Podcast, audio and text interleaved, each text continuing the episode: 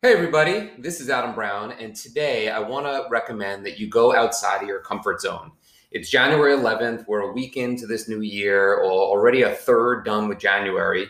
Everybody has New Year's resolutions. Everybody's trying to do new things, or they're keeping things out of their diet, like dry January. I've gone meatless for January. Everybody's like limiting or trying new things, right? I highly recommend on social media and digital in general, try one thing that puts you out of your comfort zone, right?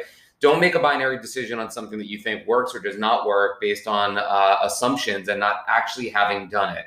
I've been talking a lot now this year about experimenting with things. I've been putting out a content series, 365 Days of Fire, and getting really good feedback on it. And the reality is, it just comes down to a commitment to doing. Even that series is a commitment outside of my comfort zone, right? It's 365 days, including the weekends, of content, thought leadership, ideas that I've committed to doing because I think it's going to add value to my audience and in turn adds value to me. It does bring in business. It does help me be a thought leader among my clients. It even helps with my employees and my interns. So I'm committing to do it. It's outside of my comfort zone, but it's something I've committed to do and I will stick with it. I highly encourage that this week, if you haven't already done it last week, that you commit to something.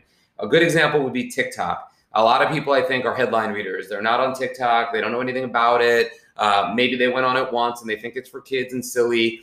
Every single social network was discounted as silly before it became real, right? So don't be a victim of the same outcome, right? Don't like learn from your past mistakes, implement new ideas and new ways of going about things, and then change your trajectory. TikTok is certainly not new. It's not like you're going to be an early adopter if you go on there today. But what I will say is that most brands and most marketers have not figured it out. It's tough. I haven't figured it out, and I'm in. I'm on these platforms all day long, right?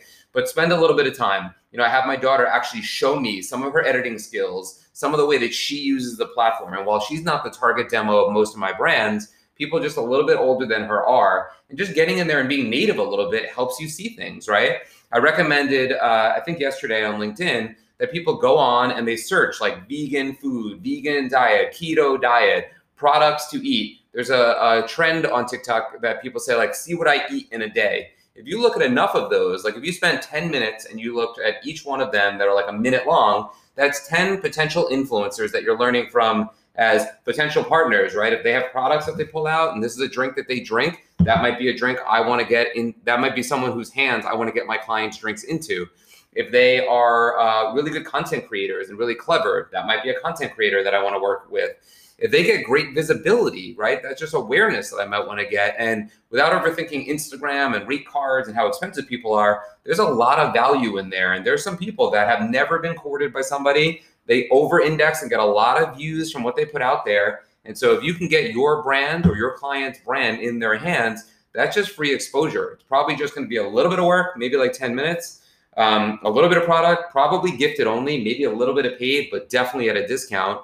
And you're increasing your opportunity for visibility, which is really what marketing is all about. You, most of my brands, their number one priority is awareness, right? So if you want awareness, then why would you ignore a platform like TikTok, which has so many daily active users, has so many eyeballs, people are spending hours and hours there a day. Just deciding that it's not for you is seriously compromising your results and a huge mistake from a marketer or from a business point of view. So I would highly suggest you change that mentality and get in there on TikTok. That's it for today. I'll see you out in the field.